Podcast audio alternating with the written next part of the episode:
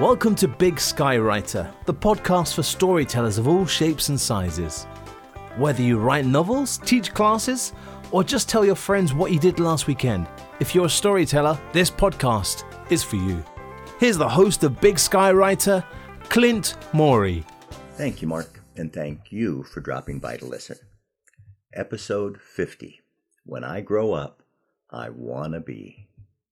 Now, when you were young, were you ever asked what you wanted to be when you grew up? I know I was. And even when I wasn't asked, I thought about it. What would I be? There were so many options when I was young. Now, one of the options I considered was are you ready? A research physicist. Now, I know this will come as a surprise to the people who knew me back in my high school days and uh, even know me today. I, and I have to admit, I did not exactly fit the profile of a research physicist. But it wasn't my fault. I considered this particular option because of my brother. Yes, my very own brother. You see, my brother was a good math student. Well, good isn't quite the word. He was an excellent math student. In fact, I can remember he won an award for being one of the best high school math students in the city of Los Angeles. I have to grant you that LA was much smaller back then. There were only about two and a half million people in the city. Well, he was two years ahead of me in school, and I remember if he walked by our kitchen table while I was struggling on my math homework, he would come over, look at the problem and my work. I, I called it work, but most people would call it a hopeless effort. Well, then he would explain to me very clearly what the problem was and how to solve it. And after his explanation, I understood the problem immediately and skated quickly through the rest of the homework assignment. Now, thanks to my brother, I was pretty good at math. Not as good as he was, but I got A's in my math courses. So I have to blame my brother on planting this research physicist idea in my head. It was definitely his fault. I actually thought math was fun. Now, in fact, in fact, you know how fun. I remember how excited I was when I got my first Pickett slide rule. This was before calculators. The slide rule was the tool for real scientists and wannabe research physicists like me. And Pickett, well, that was the Cadillac of slide rules. But then something happened. And that something was my brother graduated from high school and went off to college. Now that was serious. My in house tutor, the guy who understood math and could explain it so that I could understand it, was no longer available. And I quickly found out what that meant. Now, when I began my junior year in high school, I was looking forward to my math class, Algebra 2. My teacher was Mr. DiRosario. Not only was he the head of the math department, but my brother had had him for math classes before me. And when Mr. DiRosario took roll that first day of class, after he read my name, he asked if I was Bob Morey's brother. When I said yes, you should have seen the smile that broke across his face. He was obviously thrilled to have another Morey in his class.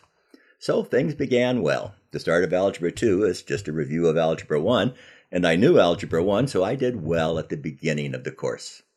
The problem started to pop up when we moved into the new, well, some might say hard material. I would work late at night trying to understand the homework, and I was seldom successful. I would eventually come to understand the material, but it was usually about two weeks after we had been tested on it which means the grades on my assignments and exams were less than stellar. Now, my grandmother would watch me working on my math homework, but I have to admit, she was no help at all when it came to explaining how to solve Algebra 2 math problems. That was bad enough. But the kicker for me was going into the classroom each day. Now, I don't know what your routine was when you took math in high school, but the first thing we did in class was exchange papers and grade the homework. Then Mr. DiRosario would call several people to come up to the chalkboard and work out the problems that had been missed. Each student at the board would explain how to do the problem correctly. Now, I remember one day when there was this problem on the homework that everyone in class missed. Mr. De Rosario smiled at me and said, Clint, show them how to do it. Oh, great. I, I went to the chalkboard, wrote the problem out, and stared at it.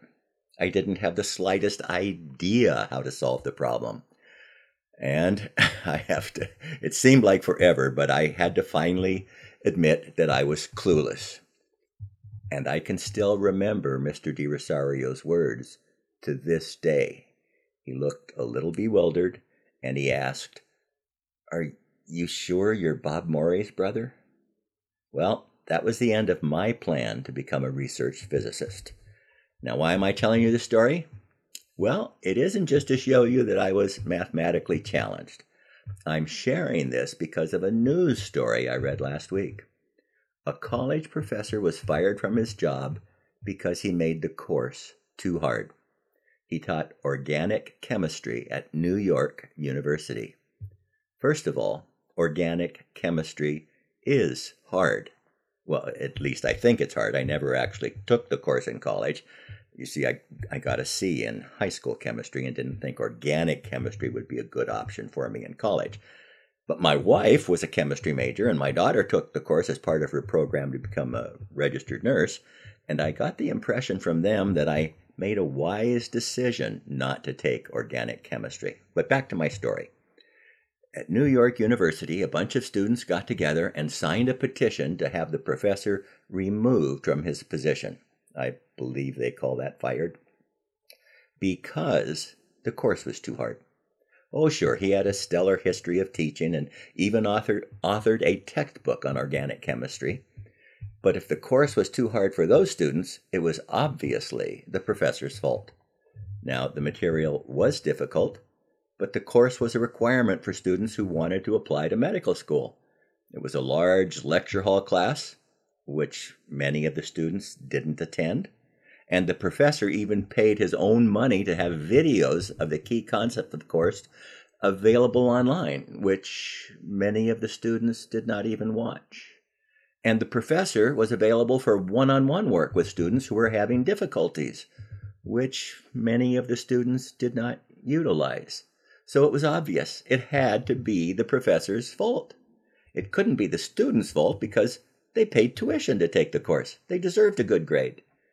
Unfortunately, New York University let the professor go, another euphemism for fired. It's sad to see that education has reached that level of expectation among students.